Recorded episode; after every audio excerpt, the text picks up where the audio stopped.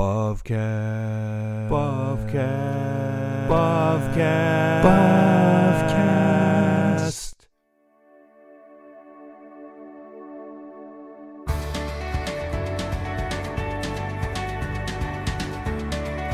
This is the Bavcast, a podcast exploring Reformed theology through the works of Herman Bavinck. Hey, Bob Squad, thanks for joining us again for episode 14. I'm Mark. I'm Andrew. I'm Caleb. We're going to be continuing our conversation in chapter 3 of Herman Bavinck's Wonderful Works of God, talking about general revelation. If you're following along with us, we'll be starting right there about the middle of page 22, and we will take it away from there. We see here God's revelation of who He is in both nature and then in special revelation, that is the Word of God. We've been talking about the differences between these two types of revelation. One of the last Uh, things we talked about too, both revelations have the same purpose. They have the purpose of preserving the human race. The first that is general revelation by sustaining it, the second by redeeming it, and both in this way serve the end of glorifying all of God's excellences. So even general revelation serves the plan of redemption. It allows the world to continue, allows the situation for which Christ can enter and accomplish the plan of redemption. Right, And one of the ways that uh, the Lord does this uh, preservation in general revelation is through uh, what we can call uh, common grace, uh, which is used to restrain uh, evil so that every single person in history doesn't end up worse than, say, like Hitler. Common grace is basically preserving humanity from destroying itself in one sense. Right, and God's providence is there for all people. You know, we come to passages like the rain falls on the just and the unjust alike. Both the Christian farmer and the secular farmer benefits from that. God is sustaining and providing for mankind in general, whether or not they are believers. You see this even, for instance, in the Noahic covenant. You have common grace there in the sense that the world order is promised to continue. God's not going to destroy the earth with water again. The covenants with all creatures, they're to be fruitful and to multiply. Basically, the created order is going to continue until God has accomplished all of his purposes in redemption. And so we see here the relationship between the two that uh, common common grace is not so divorced from special grace from special revelation where it stands completely on its own. It serves the purpose of special revelation and of redemption. Hmm And uh, this is where we're picking up then from page 22, right there after that break. You know, we, we're kind of left with the, the question uh, where do we find like the ideas of general and sp- uh, special revelation? Where do we really, really learn about all this stuff? the content of both revelations is contained in holy scripture as he opens this section with so that doesn't mean that general revelation only occurs in nature uh, general is also a component of scripture scripture allows us to understand nature and history properly as Bavinck continues to argue So does this mean that like the Bible can be used as like a science textbook or a manual, uh, like telling us everything about the world? No, it would not because you think of all the things that science has done. For instance, there's nothing in the Bible that tells you how to make penicillin or how to build a bridge or how to do any of the other various kinds of advances of science and technology. It's not comprehensive knowledge, it's not everything about the world, but it does speak to and it does inform us how we are to understand the things in this world. Right. It's it's as he says here in that first paragraph after the break. As it is, Scripture sheds a light on our path through the world and puts into our hand a true reading of nature and history. It makes us see God where we would otherwise not have seen him. Illumined by it, we behold God's excellences spread abroad in all the works of his hands. These are things that we naturally see uh, in, just in observing everyday life. You know, your atheist is going to look at things and he's going to have a specific way through his worldview through which he defines things, but the Christian is going to look at things and he's going to look at it through the lens of Scripture, and, and he will be able to see God's hand in it, you know, through the revealed Word of God, through what God has said concerning himself, and, and he's going to be able to see God's work in that. I mean, you look at you know, the atheist looks at that beautiful sunset and sees the sunlight reacting with various molecules and gases in the atmosphere, whereas the Christian is going to look at that same vista and it's going to attest to the glory of God, of the creator of the universe, of this God that that makes things that are true and good and beautiful. Right. Yeah, and when we see that creation, you know, we see uh its orderliness. You know, we, we see this world has uh, like natural laws and gravity. We understand by scripture that it's God who orders and sustains these things. Right. It's not a result of chance or of probability or of the, the various movements of atoms.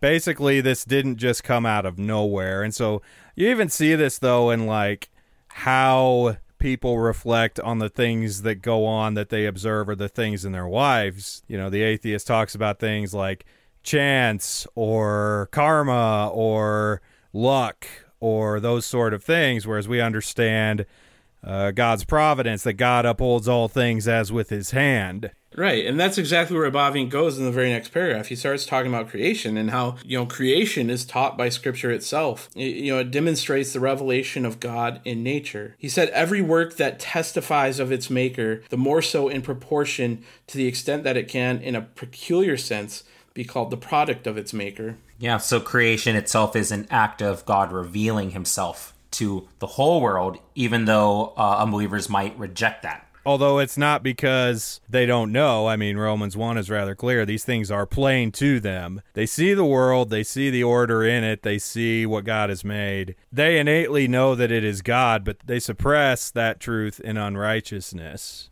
Yeah, just as like an example of this general revelation and how it works with, say, like an unbeliever. Um, or maybe I should say another example, is that, you know, uh, think of non believing scientists. I think a good bulk of them would believe that the universe had some kind of origin. The Big Bang uh, might have some kind of semblance of truth in that way, but most of these scientists would think that uh, its cause was random, uh, as you said um, you know, a random collision of pre-existing matter. But Bavinck gets to this point that if if God didn't create, you know, out of nothing by the power of His Word, creation wouldn't be an act of revelation, and uh, creation wouldn't be an act of revelation. There would be no manifestation of God's glory. So, so now that we've established that God is the creator of all things, Bavinck then goes into this notion that that because uh, of this absolute sense that that creation is this work of God.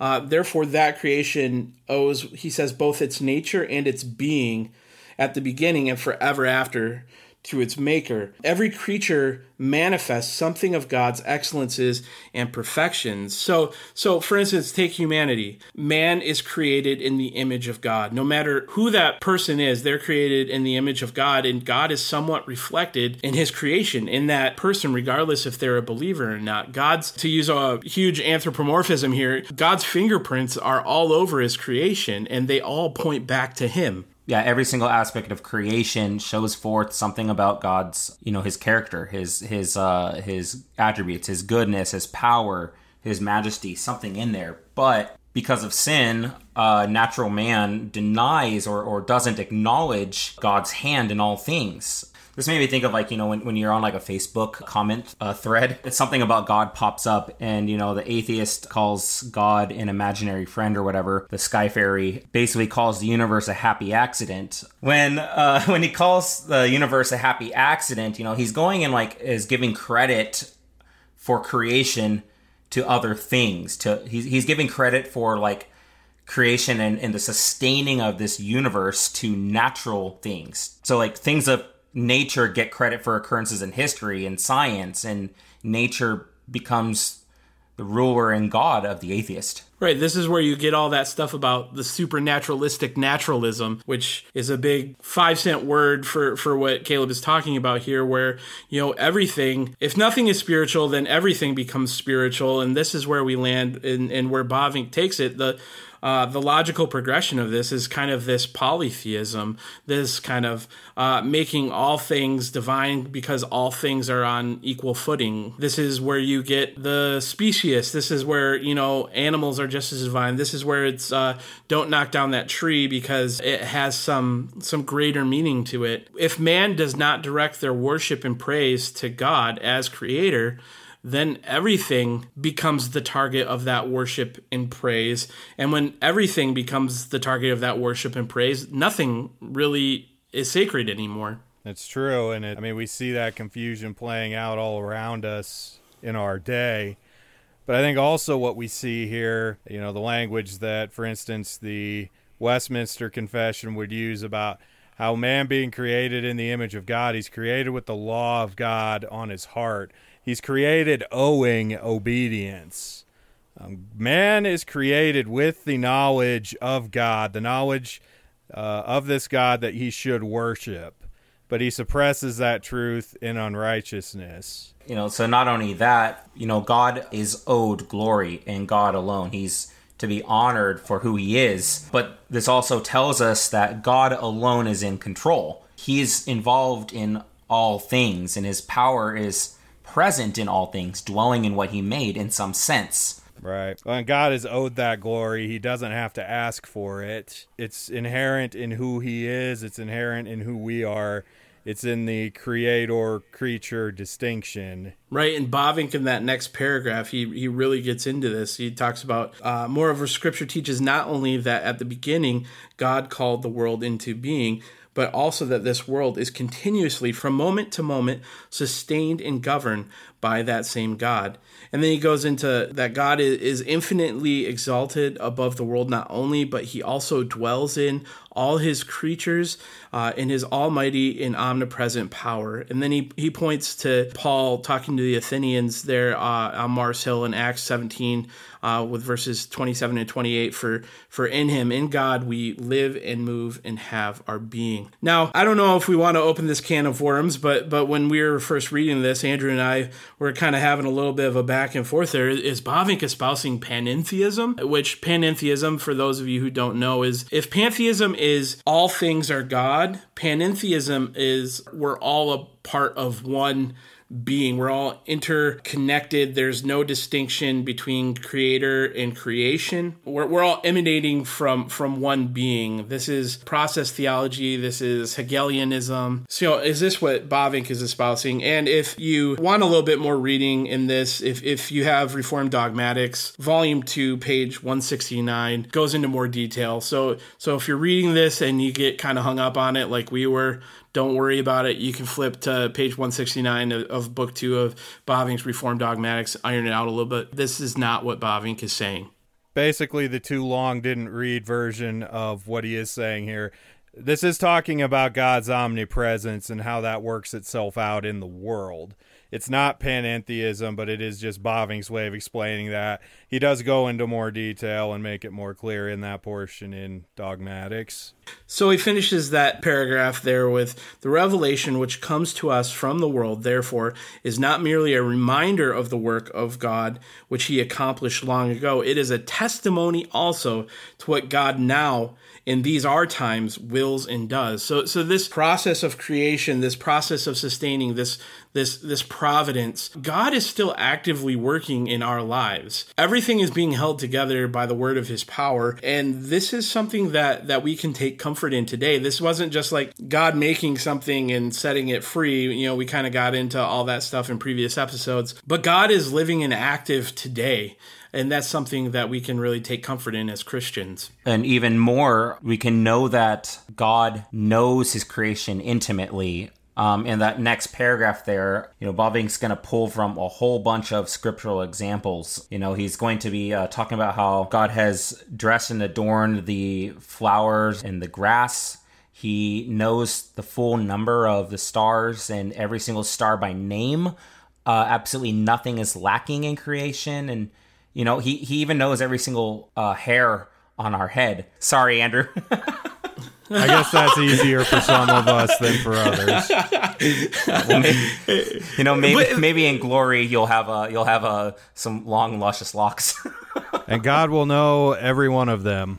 All right, and that's all the time that we have for uh, this episode. We hope that you'll join us again for episode 15. Uh, we can get into this next part of General Revelation. Till then, have a great week and tot ziens. Tot ziens. Toadzines. Thank you for listening to Bavcast. If you like what you've heard, please subscribe and leave a five star review where you get your podcasts. You can follow us on Facebook, Twitter, and Instagram at Bavcast. And email questions or comments to bavcast at gmail.com. Bavcast is a member of the Society of Reform Podcasters. Subscribe to the Society of Reform Podcasters feed to get more great theological content. Music is City of God by Rudy Manrique. We hope you'll join us again next time.